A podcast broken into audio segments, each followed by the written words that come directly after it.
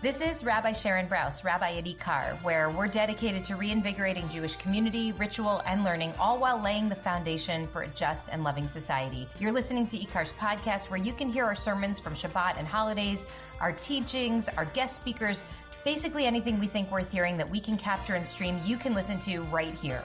The whole Megillah. I mean, literally, the whole Megillah. So thank you so much for being with us. Shabbat Shalom. In the depths of the COVID lockdown, I found myself baking a lot cookies, brownies, cakes, anything that I could make with flour, sugar, eggs, butter, chocolate chips. I never got into sourdough like so many people did, but I did start baking. I would bake something, eat a little bit, and then drop the rest off for friends in my neighborhood. It gave me something to do that wasn't on a screen, in that time when almost all of my human interaction was via screen texting, calling, FaceTiming, emailing. It was a solace of some kind, a task that had a beginning, middle, and end, where I could use my hands and use a different part of my brain. It gave me something else to do with what felt like large expanses of formless time, alone in my house, too afraid to go out. And it also gave me a way to connect with my friends and neighbors even if I couldn't be in their houses or eat cookies with them or have dinner around a table, I could at least do this. I could remember that I was still part of something bigger than me, even though it didn't feel like it. I could take some ingredients and mix them together and create something else entirely. And then I could share that. I could remember what it was to be part of the human family, to care in this very small way for the people in my life. And then last week, I found myself doing it again. Without even realizing it, I had begun baking. I baked brownies for a Shabbat dinner, and then a couple days later, wanted to do something with an extra can of pumpkin I found in my house. I went through endless pumpkin recipes and landed on a pumpkin coffee cake. I had all the ingredients already, and that was enough for me. Much like those dark days of COVID, I've found myself having a hard time leaving my house lately and things that don't require a trip to the grocery store are a relief. So I baked the cake and then I looked at it and I didn't know what to do. I'm one person and it was a whole cake. And then I remembered all the days during lockdown when I baked things and shared them. So I texted a few friends and neighbors and asked if I could bring them cake, much like three years ago. And then I packaged up some cake, still warm, and walked it over to these friends one at a time. And when I dropped it off, I got to see them, these people I have walked so much life with, these children, these babies. We got to see each other, to check in and share something, albeit something so small. An exchange of humanity, of connection, of care, and of love. Or at least that is how I see it. These last few weeks, like so many of you, I look out at the world and I don't know what to do. I don't really know how to move forward or what the grand scale solutions are. I am afraid. I am uncertain. I feel like I have no power over the Israeli government, over Gaza, over the military decisions, over the casualties and the violence and the injured people and the hostages and the growing death toll and the grief and the trauma and the fear and the loneliness and the anti Semitism and the rupture in humanity that we are all witnessing.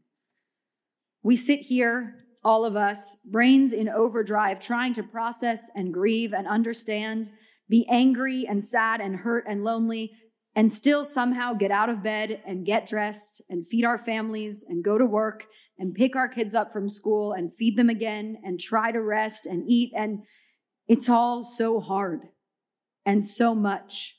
We're exhausted, both from the fact that no one is sleeping and from the fact of the existential exhaustion from the trauma we are living out in our bodies. Tomorrow marks 30 days since the brutal terrorist attacks. Shloshim, 30 days. This is all still so new, and yet it feels like these have been some of the longest weeks we have ever experienced. Like we have been living in this reality for so much longer than we have. I, and I know many of you, feel so helpless.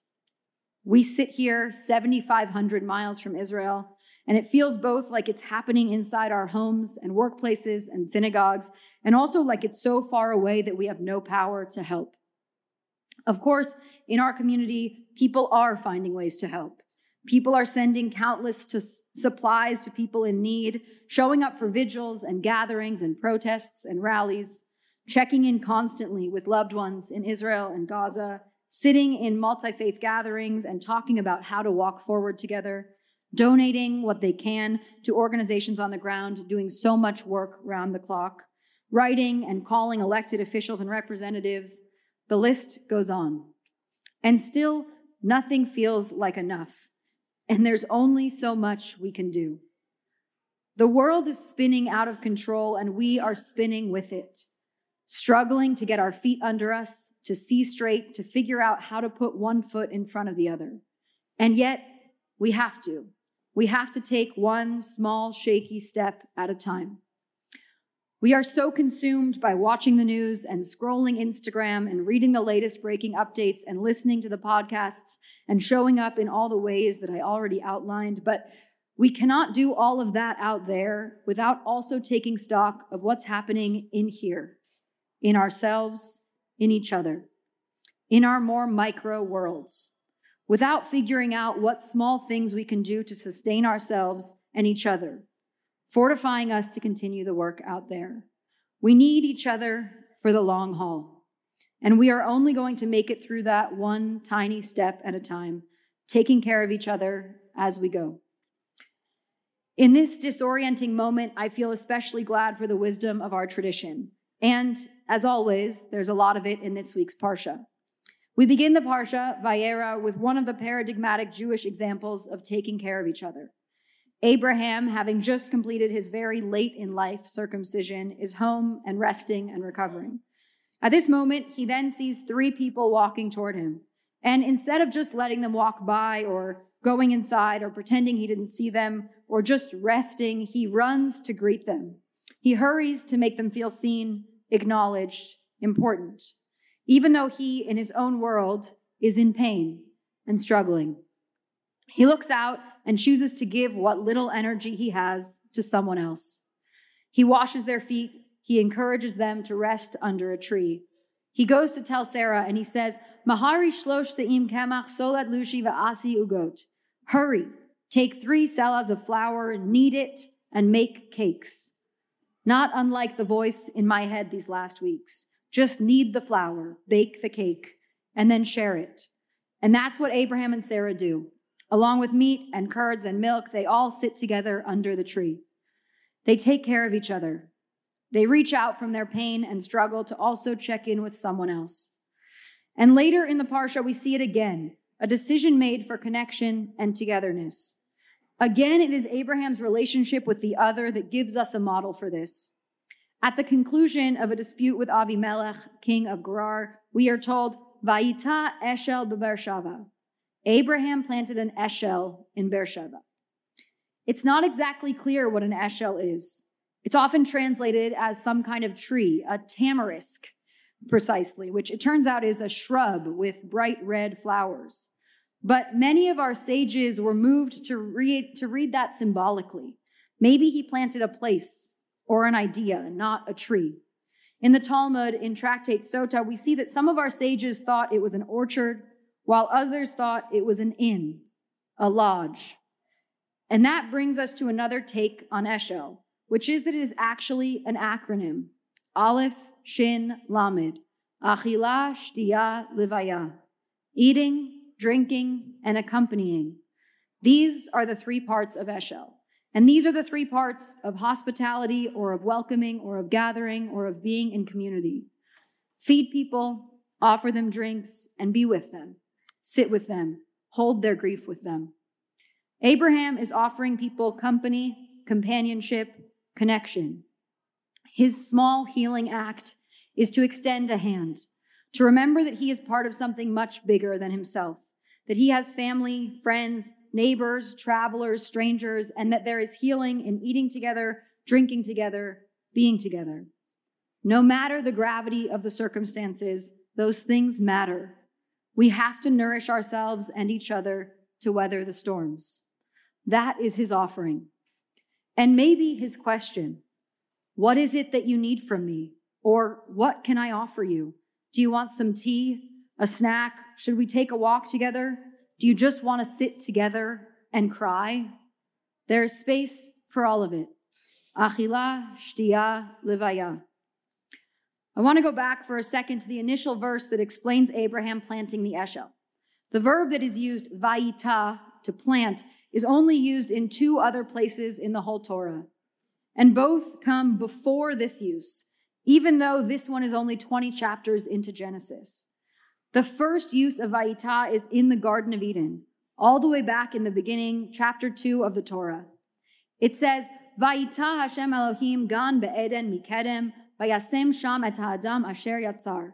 God planted a garden in Eden in the east and placed the human there who had been created.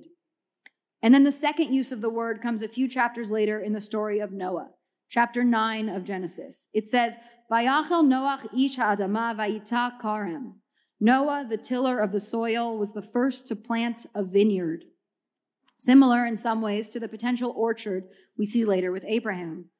But neither the planting in Eden nor the story of Noah worked. They both go awry. The planting in Eden results in a human eating from the tree and then being kicked out of the garden. Achila, eating.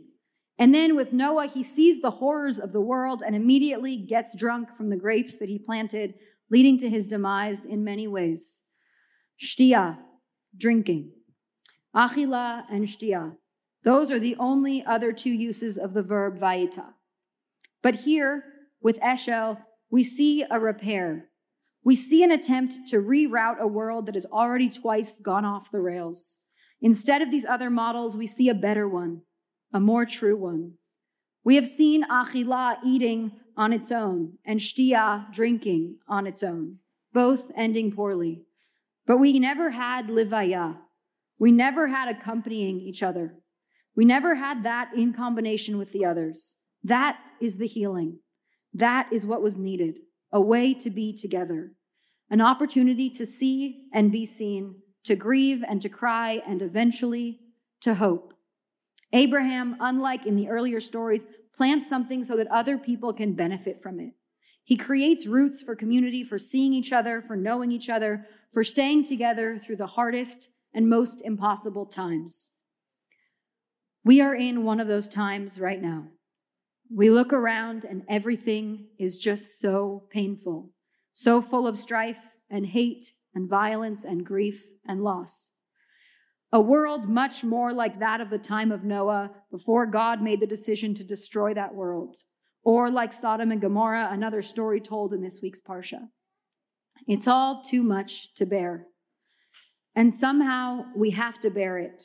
We have to find our way, get our feet under us, ground ourselves, and take one small step at a time. The only way we can do that is together. And to do that, I want to bring us back to those small things. They have their place in this moment too. They are not everything, but they are something. We need each other for every one of those small steps that we take plant something, create something, offer something, bake something and take it to your neighbors, call a friend you've been meaning to call, take a walk with your cousin, send food to a friend, make dinner for your family, be gentler with your partner, your parent, your child. In spite of all the noise around us and in spite of all the vitriol and anger, find your way to your gentlest, most gracious spirit. In your time of need and pain, like Abraham, reach out to someone else. Extend a hand, plant an eshel. See the power of your offering. See the power of community. We need each other. Get out your cookie sheet. Let your brain rest. The journey is long, and we'll need sustenance for the road ahead. Shabbat Shalom.